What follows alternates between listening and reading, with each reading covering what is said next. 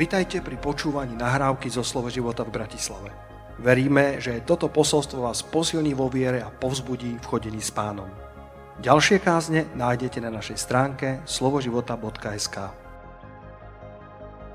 Poďme si otvoriť Biblie do 1. Timotejovej 3. kapitoly. 1. Timotejovej 3. A tam je napísané, že tam sú také veľmi, veľmi zaujímavé verše, ktoré hovoria o tom, že aký má byť biskup, teda dozorca v cirkvi, aký majú byť diakoni. Taká otázka na vás, že keď sa povie kňaz, biskup, nejaký duchovný, nejaký kazateľ, čo by mal spĺňať? Aký by mal byť? Svätý, charakterný, áno. Dobre. Je to také zaujímavé, lebo čo sa týka tých biskupov, to sú väčšinou ľudia, ktorí slúžia ľuďom, ľudia, ktorí sú aj vidieť, ľudia, ktorí sú na pódiu, ľudia, ktorí kážu, niektorí z nich majú veľkú službu, pozeráte ich na internete, bol tu spomínaný Billy Graham, Janka spomínala Spotify, hej, dnes je toho obrovské množstvo rôznych kazateľov, služobníkov a ja som sa nad tým tak zamyslel, lebo veľa rokov som bol platený za to, aby som vyberal ľudí. Keď som ma niekto pýtal, že čo robím, lebo viete, Biblia hovorí, že Boh není vyberačom osôb, tak ja som hovoril, ja som vyberačom osôb. ešte aj mi za to platia. A to je taká profesionálna deformácia u mňa, že som si tak hovoril, že keby mal existovať taký popis pracovný, hej, že čo sa vyžaduje, hej, že hľadá sa nejaký kazateľ, hej, že čo by tam malo byť, hej, že tak akože musí vedieť kázať, nie, hej, musí nejakým spôsobom vedieť vystupovať, hej, musí vyháňať démonov, musí... A to sú všetko veci, ktoré sa dejú a ktoré sú dobré.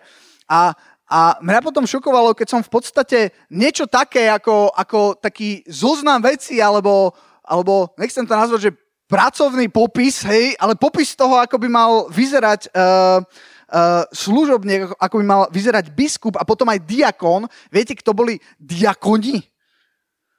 To boli pomocníci. Tam robili výberové konanie, hej, zistili, že chlapci, že nejak je tu veľa práce, strašne veľa vecí, jak sa hovorí, práce jak na kostole, to v cirkvi občas býva. Zistili, že nejak to nedávame a potrebujeme niekoho, kto by, a konkrétne, viete, na čo to potrebovali? Potrebovali to na to, kto by sa staral o vdovy, a kto by ich obsluhoval pri stoloch. Toto prosím, hej. Teraz, kebyže zoberieme, zase hľadáme človeka na toto. Niekto, kto má obsluhovať stoly. Kto má prísť, zobrať taniere, presne poháriky, kto sa usmeje, povie dobrý deň, nech sa páči, ale v zásade nie je to až taká ťažká práca. To už zvládajú moje deti, ktoré nás obsluhujú, hej, ja sedím a ja sedím za stolom a hovorím, že Simonka, donesieš tanieriky, Tomáško, donesieš príbor a už nesú a ich to baví, hej, a zvládajú to, hej, celkom. A znova, možno sa zdá, že je to niečo také, že tak toto nie je nejaká vysoko kvalifikovaná pozícia, ale je veľmi zaujímavé, že keď sa tuto píše v Biblii o biskupoch a potom o diakonoch, a tie požiadavky, tam je latka celkom vysoko. A ja ich prečítam, dobre? Verné je to slovo, ak niekto túži po biskupstve, žiada si výborné dielo. To je v poriadku. Tedy biskup musí byť bez úhony, muž jednej ženy, triezvy, rozumný, slušného chovania, pohostinný, schopný učiť, nie pijan vína, nie bitkár, nie žiadostivý mrzkého zisku, ale privetivý, nesvárlivý, nemilujúci peniaze. Ale taký, ktorý dobre spravuje svoj dom a deti má v podriadenosti s celou poslušnosťou. Ale ak niekto nevie správovať svoj vlastný dom, ako sa bude potom starať o cirkev Božiu? A tak ďalej. Ešte verš 7. Ale musí mať aj dobré svedectvo od tých vonku. Kto sú tí vonku? nie. No, to sú ľudia, ktorí sú mimo cirkvi. Dobré svedectvo od nich.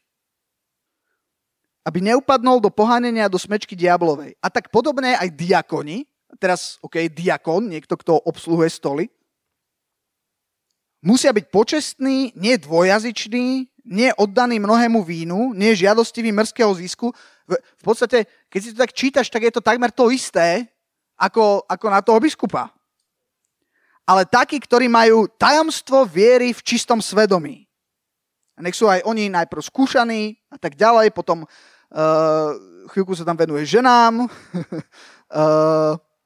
A potom vo verši 12, diakoni, nech sú mužovia jednej ženy, ktorí dobre spravujú deti i svoje vlastné domy. A teraz je to také zaujímavé, že neviem, že či sa to deje aj vám, ale my niekedy zameriavame alebo naša pozornosť, alebo to, čo najviac vnímame, to, čo si najviac všímame, sú také tie veci na povrchu, práve nie tie veci úplne, ktoré sú vymenované tu.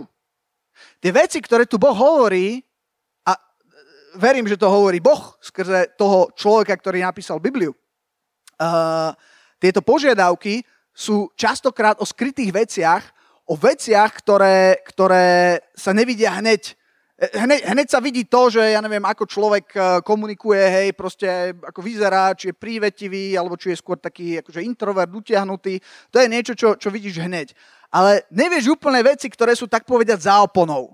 Nevieš úplne veci, ktoré ako naozaj žije, ako naozaj vyzerá jeho každodenný život, vyzerá jeho rodina. A práve tieto veci sú tuto dané na piedestál, že vážený, toto je dôležité. Dnes, to je taký úvod zatiaľ, hej, dnes chcem hovoriť o tom, že niektoré veci, ktoré my považujeme za také nosné a dôležité, možno až také dôležité nie sú. A naopak sú veci, ktoré sa zdajú také banálne, až také klišé, také že no jasné, hej, láska, áno, bla, bla, bla. Ale fakt, na tých veciach to celé všetko stojí. Poďme teraz skočiť do ďalšej stránky Biblie, a tentokrát do Lukáša 10. kapitoly. A tam je od verša 25 veľmi zaujímavý príbeh, ktorý myslím si, že väčšina z vás poznáte. Hľa, nejaký zákonník vstal a pokúšajúc ho povedal: učiteľu, čo mám učiniť, aby som dedične obdržal večný život? A on mu povedal: čo je napísané v zákone, ako čítaš? A on odpovedal a riekol: milovať budeš Pána svojho Boha z celého svojho srdca, z celej svojej duše, z celej svojej sily, z celej svojej mysli a svojho blížneho ako samého seba. A Ježiš mu povedal: no, dobre si povedal, to čiň a budeš žiť. Je to zaujímavé. Ježiš akože ho ako keby dal odpoveď a chcel ísť ďalej, lebo my vidíme, že ten zákonník sa ho to nepýtal, pretože naozaj chcel počuť odpoveď, ale pýtal sa ho, pretože ho pokúšal. Niekedy ľudia dávajú otázky, nie preto, že naozaj chcú odpoveď, ale dajú proste otázku, aby ťa pokúšali, alebo aby teraz hľadali, že čo spravíš zle. A presne taký mal postoj tento zákonník. Každopádne Ježiš mu povedal, že dobre, toto je v zákone, tak to rob a bude žiť. A verš 29, ten zákonník sa nechcel vzdať a on, chcúc sám seba ospravedlniť, povedal Ježišovi, sám seba ospravedlniť. On videl, že on sám to nedáva.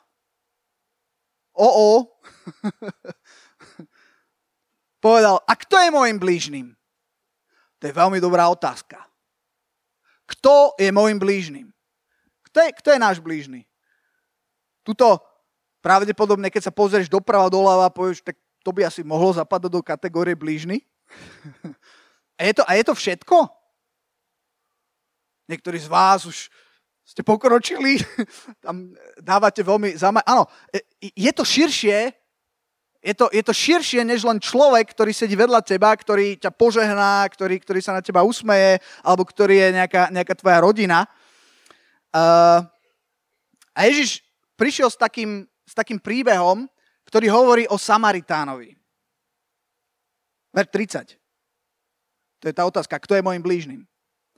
Na to odpovedal Ježiš a riekol, istý človek išiel z Jeruzalema dolu do Jericha a upadol medzi lotrov, ktorí ho i vyzliekli, i zranili a odišli zanichajúco polomrtvého. A náhodou, alebo zastavím sa sem, toto je že akože príbeh, hej, ale tá situácia, chcem trošku tu zastaviť, lebo tá situácia nie je len taká, že niečo sa udialo. Neviem, či ste niekedy naozaj zažili situáciu, kedy niekomu bolo fyzicky ublížené, kedy bola nejaká bitka, alebo kedy to bolo fakt také, že tiekla krv. Možno niektorí z vás ste to len videli, nejaké zábery v televízii alebo v správach a už tam vám stuhla krv v žilách. Možno niektorí ste to zažili, možno priamo, možno nepriamo, že ste to videli niekde na ulici. Každopádne je to vždy situácia, kedy je to fakt vážne. Toto bola situácia, ktorá bola vážna. Toto bol človek, ktorý skončil tak, že o sebe už nevedel. Úplne bol dobitý, bol úplne skrvavený, proste ležal tam a kebyže ho tam nechajú ležať, tak ten človek s najväčšou pravdepodobnosťou tam zomrie. A teraz, toto je situácia, hej, ktorú Ježiš hovorí, že toto sa deje a do tejto situácie niekto práve vchádza. A takí zdatnejší študenti nedelnej škôlky z vás už vedia, že prichádza kto? Náhodou išiel dolu jakýsi kňaz. Akože čo lepšie sa môže stať tomu človeku, nie? Tomu zuboženému tam. Jaký si kňaz tam ide? No len... A keď ho zazrel, ešte ho aj zazrel, hej? Mohlo sa stať, že by si ho nevšimol, hej? Ale on ho zazrel. A obišiel druhou stranou. A podobne je levita, ktorý idúc tiež dolu, levita... najzjednodušenejšie poviem tiež niečo ako kňaz. Hej, berte to tak, že išli dvaja kňazi, hej. Boží služobníci, ktorí idúc tiež dolu, prišiel na to miesto a keď prišiel, videl, odišiel druhou stranou. Pauza. Pamätáte si, čo sme hovorili predtým o tých služobníkoch?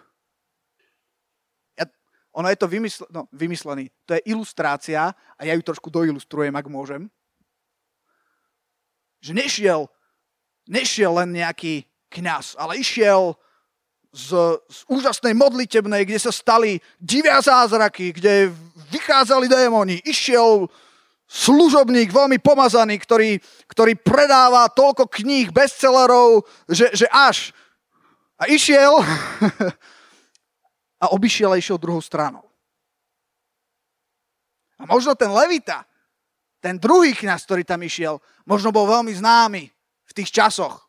Možno to bol taký levita superstar, že hneď ho pozývali, mal pozvánky, hej, ples v opere, hej, hneď tam levita ide, hej, stretáva sa s vplyvnými ľuďmi, je veľmi známy, vážený občan mesta, ale keď príde do tejto situácie, tak obíde druhou stranu. Ja to trošku priilustrovávam, hej. Ale robím to naschvál, aby som ukázal na to, čo je... verím, že to je biblické, čo je dôležité a čo není dôležité. Viete, a kresťanstvo... Akože má naše byť len o tom, že máme skvelú konferenciu, že wow, máme skvelý beta kurz, že wow, máme super, neviem, evangelizáciu, ale potom vyjdeme do nášho bežného života. Viete, toto sa nedialo na pódiu niekde, na pódiu veľkej konferencie, to sa nedialo na pódiu nejakej modlitebnej, to sa dialo vonku na ceste. To bol bežný život. To bol utorok o 4:00 po obede, kedy si dokončil, neviem, tresku a ideš z práce domov a ponáhľaš sa. To bol ten moment. A keď naše kresťanstvo nebude stáť na týchto podstatných veciach, tak potom čo vlastne máme? Tak vykladáme sny, vykladáme vízie, hovoríme v jazykoch a to sú všetko dobré veci, ktoré hovorím. Ale čo je napísané v 1. Korinťanom v tej kapitole o láske? Keby som hovoril aj cudzými jazykmi,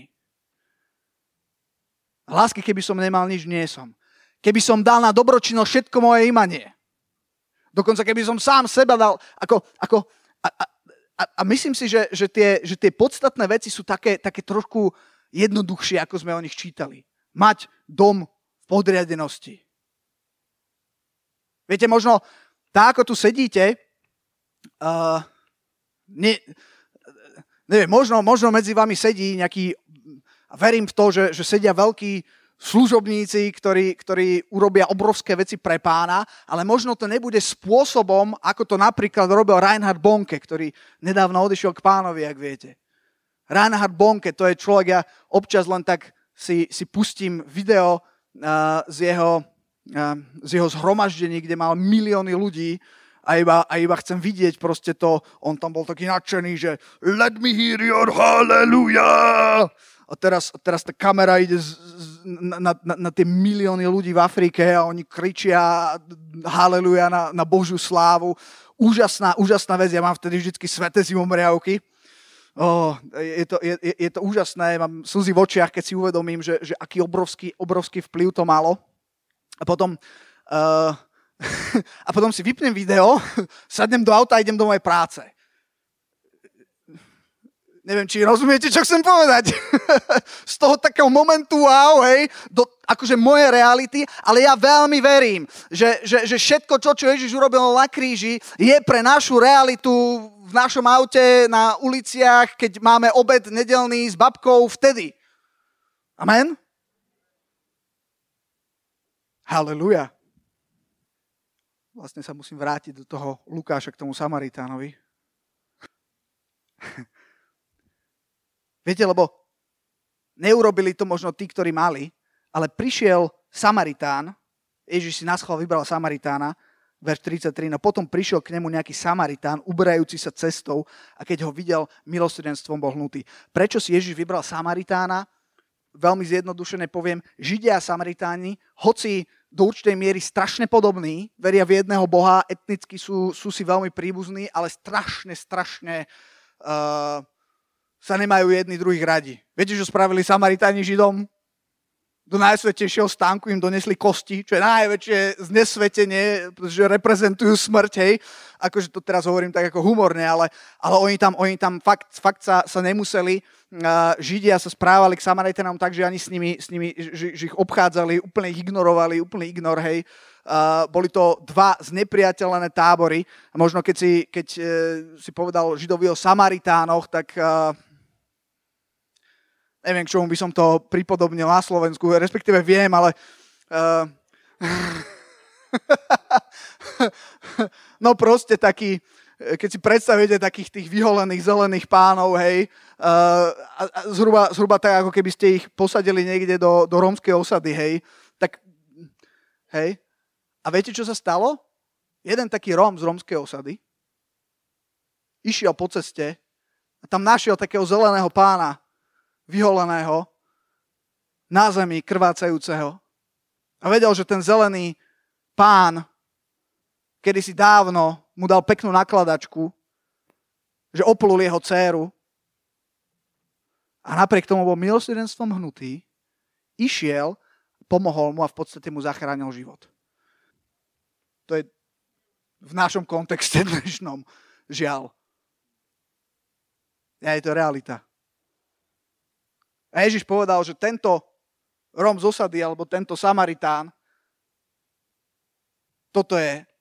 Toto znamená, to bol jeho blížny, ten vyholený pán. Máte,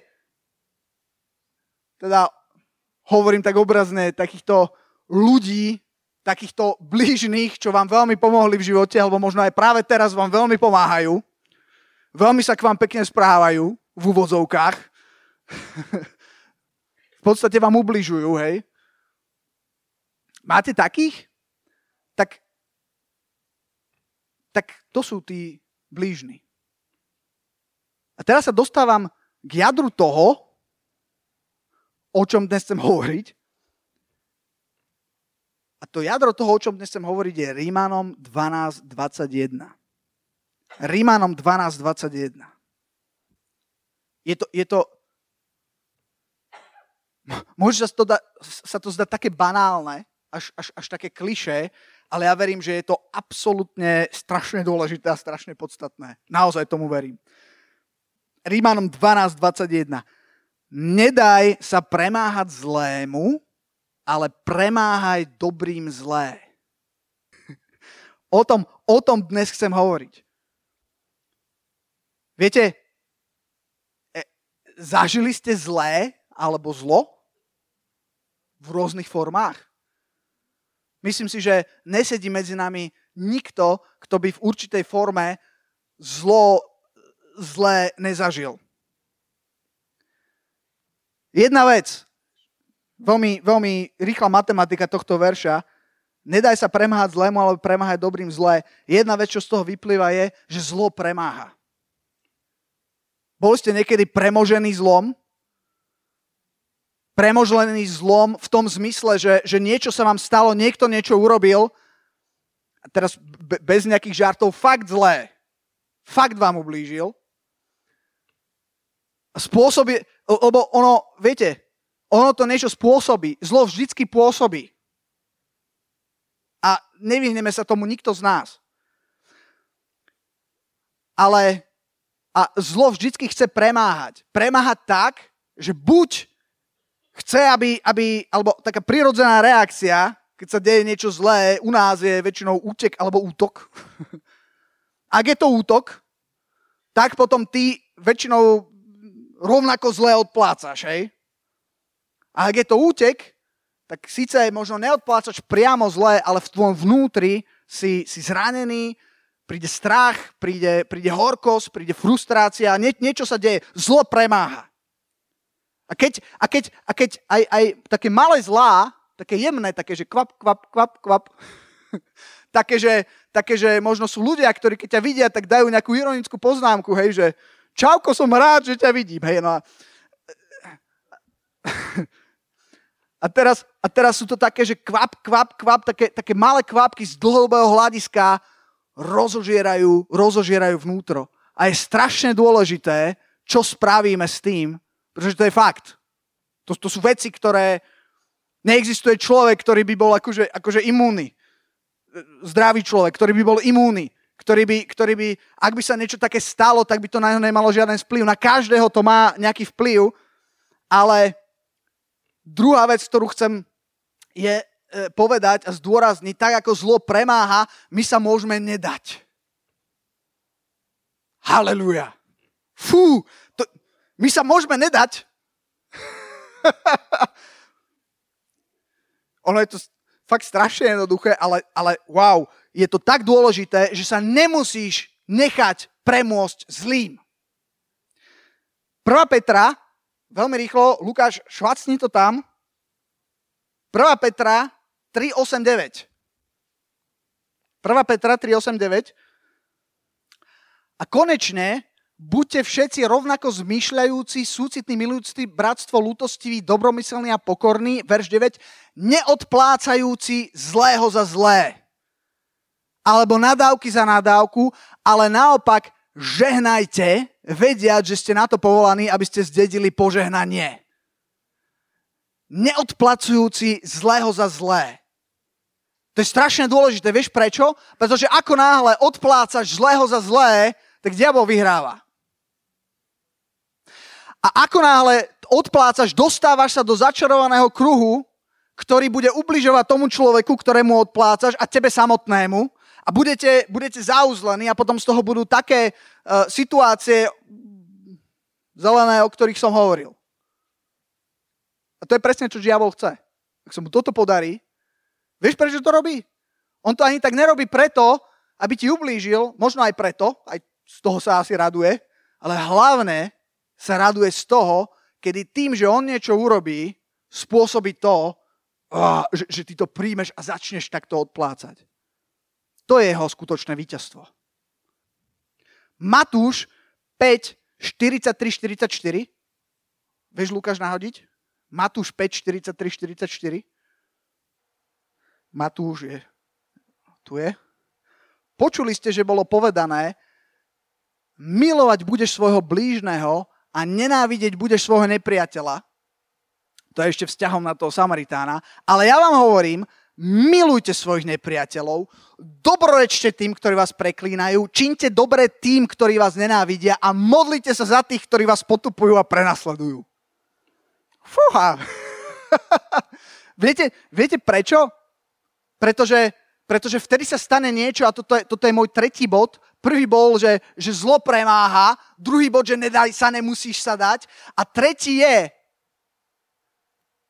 že keď toto budeš robiť, stane sa niečo veľmi zaujímavé, a to je to, že dobro premáha zlé.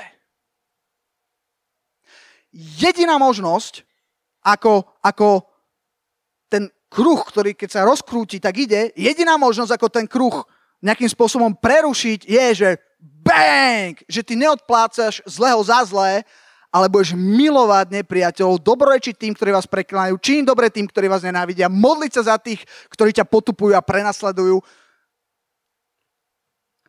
A ja nepoviem len, že dobré premáha zlé, ale jediná možnosť, ako premôcť zlé, je dobrom. Dajte mi jeden príklad, kedy zlé reakcia zlého za zlé vyprodukovala niečo dobré. Ja som videl taký nejaký dokument o histórii nejakého divokého západu. Počúvajte, tam bol spor o prasa, ktorý skončil masovým vyvražďovaním sa dvoch rodín. To je neuveriteľné. O prasa, prosím pekne. Zlým nikdy nič nevyriešiš. Jedna veľká múdrosť je, že diabol nemá riešenie. Všetko, čo ponúka diabol, nefunguje, vážený. Nefunguje to. Všetky alternatívy a prekrútené veci, čo sa týka lásky, viete, vždy je to tak, že Boh niečo urobí. Boh urobí lásku, príde diabol a prevráti to na chtíč a na neviem čo možné. Boh dá nejakú hierarchiu, nejaké vedenie v láske, tak ako Kristus miloval cirkev, takže dal sám seba za ňu, a diabol z toho urobí diktátorstvo a nejakú manipuláciu. Nič, čo diabol ponúka, nefunguje. On nemá žiadne riešenia. V konečnom dôsledku je to na nič. Môžete si to vyskúšať, ale neodporúčam. Plno ľudí, čo je v tom, a fú, dosť problém sa z toho vyhrabať niektorí. Boh má riešenia. Teraz to znie tak úplne politicky, ale je tu taká nálada, no. Choďte voliť. Dobro premáha zlé. Viete, ja si dovolím také dva príklady. Ešte nie, Lukáš. Prvý príklad z môjho života. A možno niektorí z vás ho už poznáte, ja som ho hovoril, hlavne tí z vás, čo chodíte na mládež. A ja predtým, než som sa oženil, tak som mal spolubývajúcich. Ja som v podstate vyrastal keď som mal 10 rokov, moja mama zomrela, potom keď som mal 20 rokov, zomrel môj otec, a od 20 rokov som v podstate bol kvázi sám. No a keď som mal 20, a to už som bol obrátený, keď som mal 17 rokov, som sa obrátil, no tak, teda mi zostal ten byt, tak som hľadal nejakých ľudí, čo by mohli akože prísť, a našiel som drahých spolubývajúcich, bolo ich niekoľko, ale teda teraz budem hovoriť o tom prvom, nebudem ho menovať, to bol Mirec. on sa vždycky teší, keď nám rozprávam. Ale teraz tu, neviem, či tu je, tak môžem. A býval som s Mircom. Čiže viete si to predstaviť, hej? Dvaja mladí muži, 20-tnici, my sme zhruba rovnako starí, v byte. Staráme sa. Viete, aký je rozdiel medzi mužským a ženským bytom, hej? Že, že je tam viac rozdielov, samozrejme, ale jeden taký dôležitý, u nás to platilo naplno, že v ženskom byte sa umývajú riady po jedle. V mužskom sa umývajú riady pred jedlom. A ono to trošku aj veľa vypovedá o takom nejakom stave. My sme teda válčili, ako sme vedeli, ale no, tak bolo to zhruba tak. A teraz viete, z môjho pohľadu, viete, to sú tie vzťahy, hej, to je inak smiešné. Jak sa menia tie vzťahy, hej, stále mladý človek, nikdy nezabudnem, SMS-ka. Raz som dostal od Mirca takú SMS-ku, že čauže, kde si? Kedy prídeš? Večeru máš v trúbe. A ja som si teraz uvedomil, že moment, že to čo je za SMS-ku? No, bolo to zaujímavé, no ale to sú proste veci, keď zrazu sa máš starať o nejaké veci, tak starať o tú svoju domácnosť, o ten svoj dom, tak to sú proste veci, ktoré logicky z toho plynú. No a tam my keď sme riešili teda to jedlo, a, no akože Mirec, on niekedy vedel robiť také, že on si treba namazal chlieb s maslom a odišiel, a jak si namazal chlieb s maslom, hej, tak tam zostali 4 taniere, 7 nožov, 12 vidliek. Ja trošku preháňam inak, hej, ale to len... hej, a ja som tam prišiel a teraz na to pozerám, že... Zažili ste niečo také? Že to možno, on to tu nechal. Si to neupratal. Ja to hovorím z môjho pohľadu, hej. A keby to bol Mirec, tak možno tiež povie, že no a aby som sa dostal k tej pointe, tak raz sme mali taký, taký deň, kedy som prišiel domov a už tam bola proste takáto kopa a ja som bol úplne vytočený. Že je to možné toto? Zase to tu, teraz to dám, muchy už tam lietali, hej. A ja som, hej, a ja som si hovoril, že to ešte... Akože vtedy som bol rozčúlený a všetko to bolo akože Mircov riad, hej. Ako pravda je, že tam bol samozrejme aj môj riad, hej, ale vtedy, viete, keď nie ste v duchu, ale trošku v tele, tak vás to... A ja som, si pamätám, som sedel doma a som teraz čakal, že kedy príde. Počúvate, ja som mal pripravené argumenty. Ja som ho išiel... Proste, keď prišiel, ja som bol pripravený, som sa postavil, som išiel, aby som mu to tam vytmavil, hej, že zase to tu oné, čo to tu je, hej. A počúvajte, a stala sa taká vec, že Mirec prišiel, som počul buchnúť dvere, hej, a ja už som bol pripravený, hej, všetko to vo mne už kypelo, hej, a teraz som išiel a viete, čo sa stalo? Ja som tam prišiel a Mirec umýval ten riad a umýl aj ten môj. A s tým som nerátal. Ja tam teraz som, hej, viete, som vyštartoval s tým všetkým a teraz tam prídem a Mirec to umýl, odišiel a neumýl len svoje, ale umýl aj moje. A ja zrazu,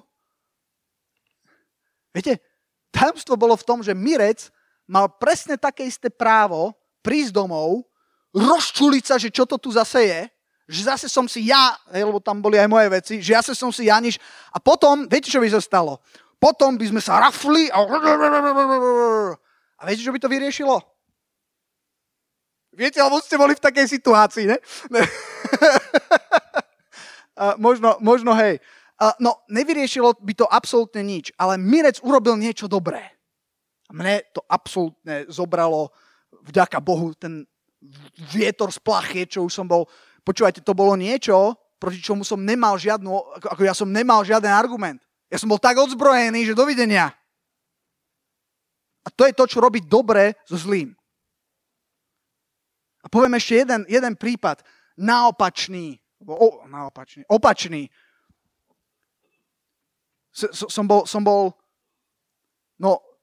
za tie roky, čo som kresťan, som veľa ľuďom svedčil, fakt nepreháňam, to môžu byť aj nielen desiatky, ale asi aj stovky ľudí, aj na uliciach som veľa svedčil. Nikde ma nechceli byť, len v Srbsku, 2-krát. Raz s Danielom, na to spomíname, a to som si tiež tak vybral možno z Lucielovú skupinu, to boli takí veľkí chlapci, tiež vyholení a ja som im dal pozvánku a oni ju pozreli, zhužvali, hodili do mňa, tak som pochopil, že nechcú asi. Ale raz sme boli, neviem, aké to bolo mesto, a boli sme v krčme, tak rozmýšľali sme si, vyberali teda miesta a boli sme tam v krčme a tam sme svedčili o pánovi a tiež tam jeden nejaký už sa staval, hej, už ho tam sťahovali dole, hej, že nech sa ukludni. Tak ja som si presadol k inému stolu a tam bol zase iný človek a on to všetko tak počúval, hej, že čo sa tak dialo, a on hovoril, že vieš čo, že super hovoríš, že perfektne. Ale ja ti musím povedať, že ja poznám takého istého kresťana ako si ty. Tuto býva, je to môj sused. A teraz mi začal hovoriť veci, ktoré o ňom vie. Ako, ja už neviem, čo tam bolo, že či podvádzal ženu, alebo proste veci za oponou, ktoré on o ňom vedel. A ja vám poviem, že nikdy to, lebo keď vydávaš svedectvo, tak to má moc, je to pomazanie. Hovoríš, ja keď som tam bol, ja som hovoril svedectvo, ja som nehovoril žiadne kázne, ja som hovoril to, čo Boh urobil v mojom živote, a to vždy prináša obrovské pomazanie, je to obrovská sila, a ešte nikdy som nezažil, že by niečo tak, mi tak zobrol vietor z plachát, alebo ma tak ako keby zaseklo, ako práve ten príklad toho človeka. Zrazu ja som nemal, akože sa hovorím, že wow, tak to mi je ľúto. A určite to nie je niečo, čo by tak malo byť.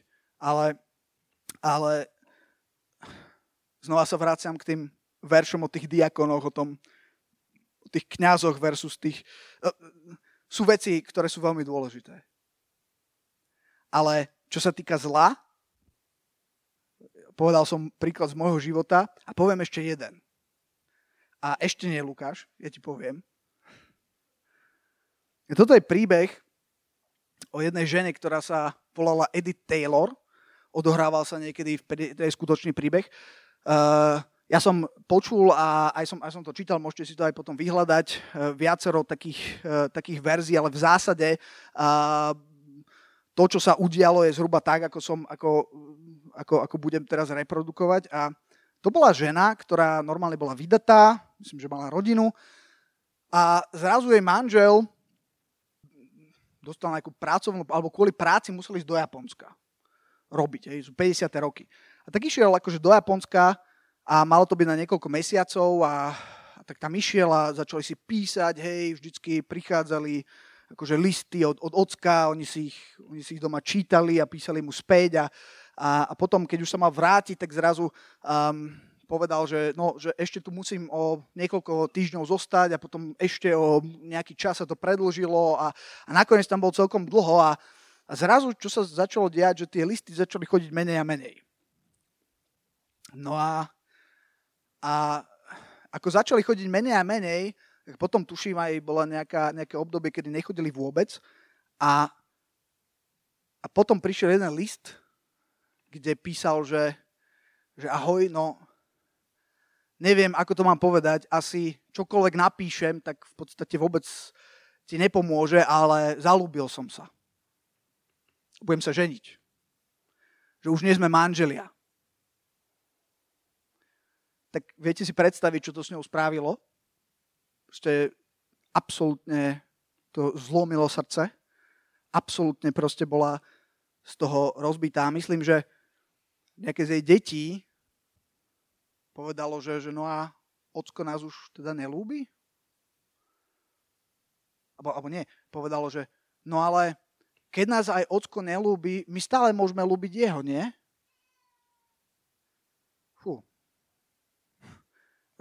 Čo povieš? Ako deti ťa niekedy dajú tak do pozoru. A ona, no tak hej, a môžeme mu písať listy? My by sme stále chceli. tak môžeme. A hovorila, že teda písali listy naďalej, jej každým listom jej srdce dostalo úder do srdca strašný. Potom sa dozvedela, že dokonca sa mu narodili, myslím, že 2 céry tam v Japonsku. No a toto bola situácia veľmi hrôzostrašná, nebola dobrá, bola zlá. A zrazu prišiel jeden list od neho, kde hovorí, že vieš čo, diagnostikovali mi rakovinu a mám pár týždňov, pár mesiacov života. Je to zlé. A ako tam on teda bojoval s tou chorobou, tak to dosť veľa peňazí stálo. A on zrazu nemal peniaze, zrazu vedel, že zomiera a vedel, že tá rodina, jeho druhá rodina, to bolo, ona mala myslím nejakých 4, neviem koľko rokov a tá nová žena v Japonsku mala myslím 19, hej. Keď sa zobrali na tá jeho nová rodina, že neprežije. A pýtal sa, že či vie nejak pomôcť. Fúha. No a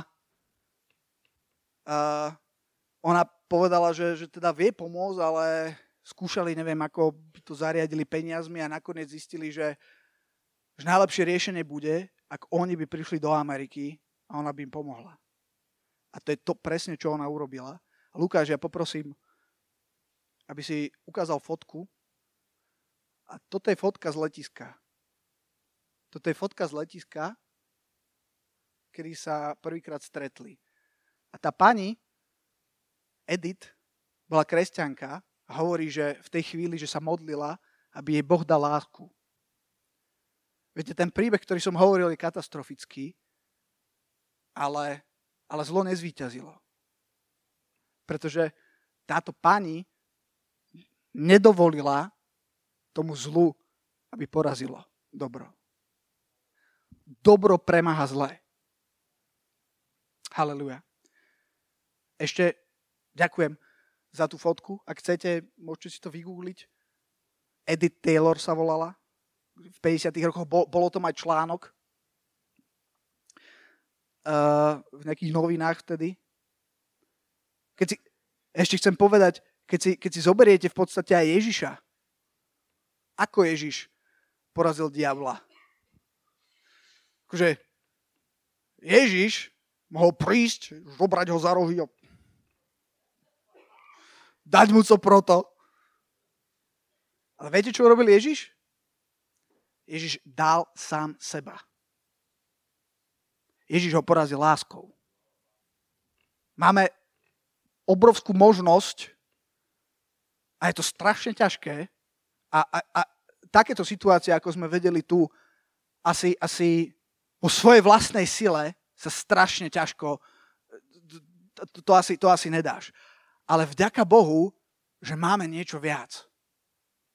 Že aj keď sa strašná, neviem, aká vec môže stať, vždy máme nebeského Otca, vždy máme, a dúfam, že máme, ak nemáme, tak si vytvorte modlitebnú komórku, miesto, kde sa môžete stretnúť s ním, tam mu všetko povedať a tam prijať lásku a tam prijať silu na to, neodplácať zlého za zlé. To sa niekedy... Lebo častokrát sme ako ja s tými riadmi. Ale je miesto, kde sa toto dá zlomiť. A to je v Božej prítomnosti. Galatianom 5.22, tam sa hovorí o ovoci ducha.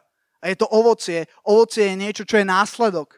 Ak prídeš k Bohu, to ovocie, alebo tie veci sa začnú diať. Galatianom 5.22, ak to tam vieme hodiť. Ale ovocím ducha je láska, radosť, pokoj, zhovievavosť. Viete, chcem zdôrazniť, že to je ovocím ducha, respektíve následkom toho, že duch Boží prebýva v tebe a to je len vtedy, kedy mu to umožníš, kedy otvoríš svoje srdce a je to následok. Tieto veci, ako je láska, radosť, pokoj, oni sa strašne ťažko dajú vyprodukovať. Vieš vyprodukovať pokoj? Sú také cvičenia rôzne. Dýchové. A sú taktiky. Taktika letu na mesiac, to som si zapamätal z nejakého školenia, že si máš predstaviť, že tvoj problém je maličký, ty sa vzdialuješ, ty ideš na mesiac. Akože kľudne aj taktiky, hej, ale jak vyprodukuješ pokoj? Ako vyprodukuješ radosť? Počúvajte, radosť je taká autentická vec, že to neofejkuješ. Buď radosť máš, alebo nemáš. A môžeš sa snažiť, že... A nič. Žiadna radosť. Ale môžeš sa rozhodnúť zasadiť do správnej pôdy, otvoriť svoje srdce Bohu a následky prídu. A následky budú takéto. Láska, radosť, pokoj, zhojevosť. Ja keď to mi niekedy chýba, pokoj, sa rozčúlim, deti niečo rozbijú, hej. A viem, že potrebujem doplniť hladinku, ak mi rozumiete. To radšej vysvetlím. Lebo aby nedošlo k nedorozumeniu. Hovorím o Duchu Svetom. Biblia hovorí, že neopíjajte sa vínom, v ktorom je prostopaž, ale buďte plení duchom. Amen? O tom hovorím. Pretože víno, to je ten diablov produkt, to není riešenie, prosím pekne. To je presne to, o čom som hovoril. To nefunguje. Možno ste vyskúšali. Nefunguje. Diabol nemá riešenia, vážený. On je vyprázdnený úplne. On má fejky. OK. A ešte poslednú na záver vec chcem povedať. Toto je ovocie ducha, že nejakú takú úplne praktickú pomoc pre vás. A skúste si, že dobre, ale čo robiť?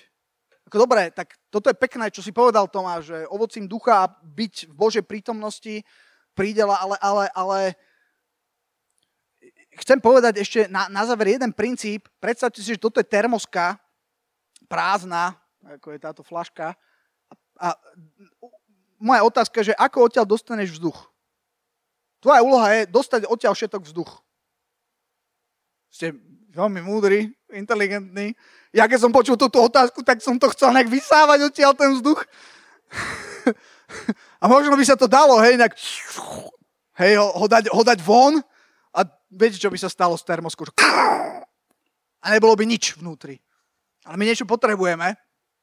A najlepšie je dostať vzduch tak, že tam naleješ vodu.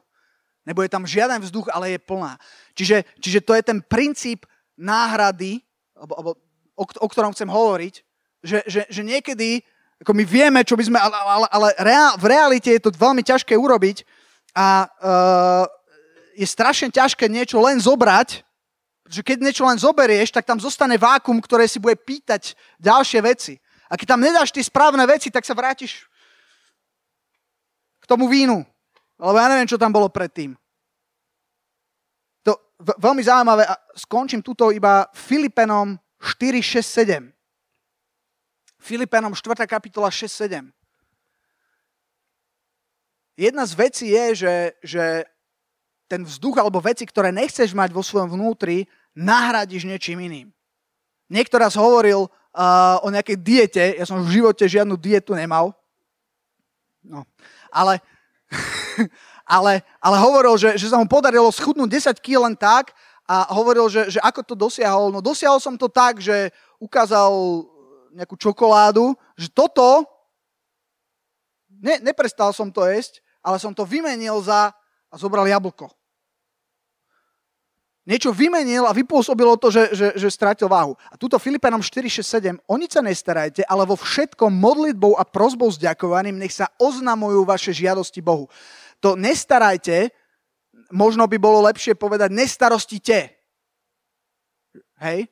A teraz, keď sa starostíš a nevieš čo, Biblia hovorí, že to nerob, ale tie starosti zober a namiesto tých starostí, namiesto toho, aby tie... Viete, lebo keď sú starosti, tak čo robíme? Začneme od nich rozmýšľať, a keď o nich rozmýšľame, začneme o nich hovoriť. A väčšinou hovoríme veľmi pozitívne. A hovoríme, že to je úplne zlé. To je úplne zle, to bude úplná katastrofa, to úplne sa nedá, hej, a teraz to šírime, hej, a už to ide. Ale vtedy sa to nedá len tak ľahko, akože, ale seknúť, ale keď pôjdeš do svojej modlitevnej komórky a povieš, Bože, toto ma trápi. Pozri sa, toto je to, čo ma ťaží.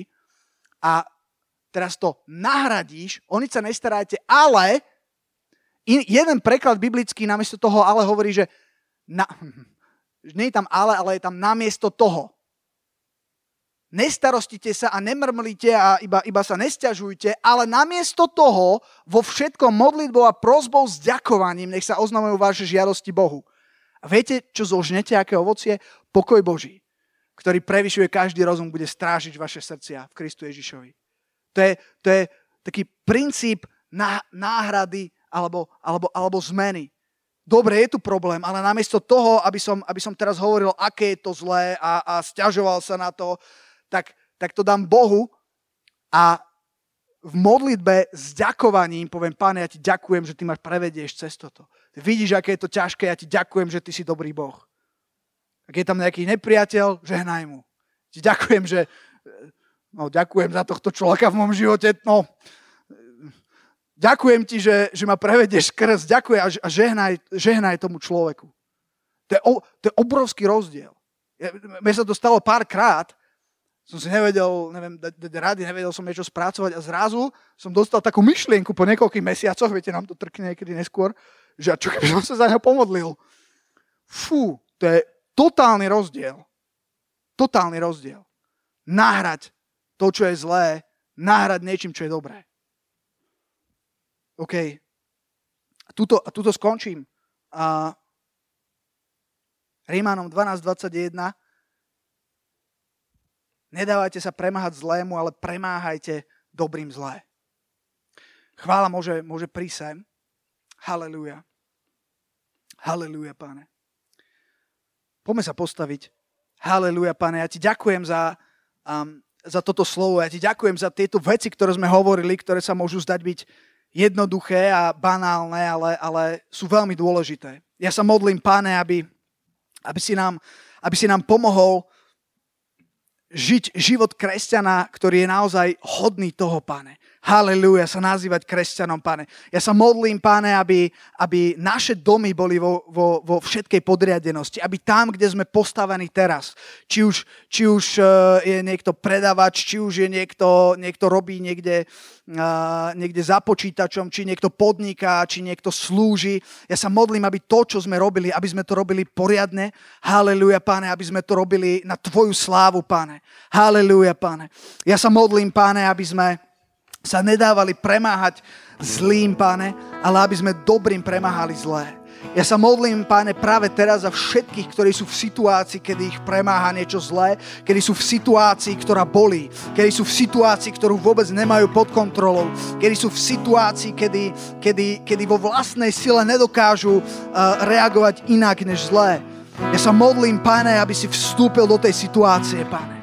Halelujá, ja sa modlím, Pane, aby ten kolotoč zlého za zlé, Pane, aby ten kolotoč strachu, aby ten kolotoč frustrácie, menejcenosti, aby ten kolotoč beznádeje mohol byť zlomený v mene Ježiš. A ja sa modlím za svetlo do tmy, Pane. Halelujá, pre každého jedného v tejto situácii. Halelujá, halelujá. Budeme teraz spievať chválu a pokiaľ je niekto v takýchto situáciách, kedy sa neusmievate, kedy naozaj prechádzate niečím, čo je ťažké, kedy sa udialo niečo zlé a vy fakt momentálne nie ste v stave zareagovať správne, môžete prísť dopredu. Ja poprosím aj bratov, sestry, aby mi prišli sa modliť, pomôcť sa modliť, čo sú vedúci a budeme sa veľmi radi modliť aj konkrétne za tieto potreby. Amen.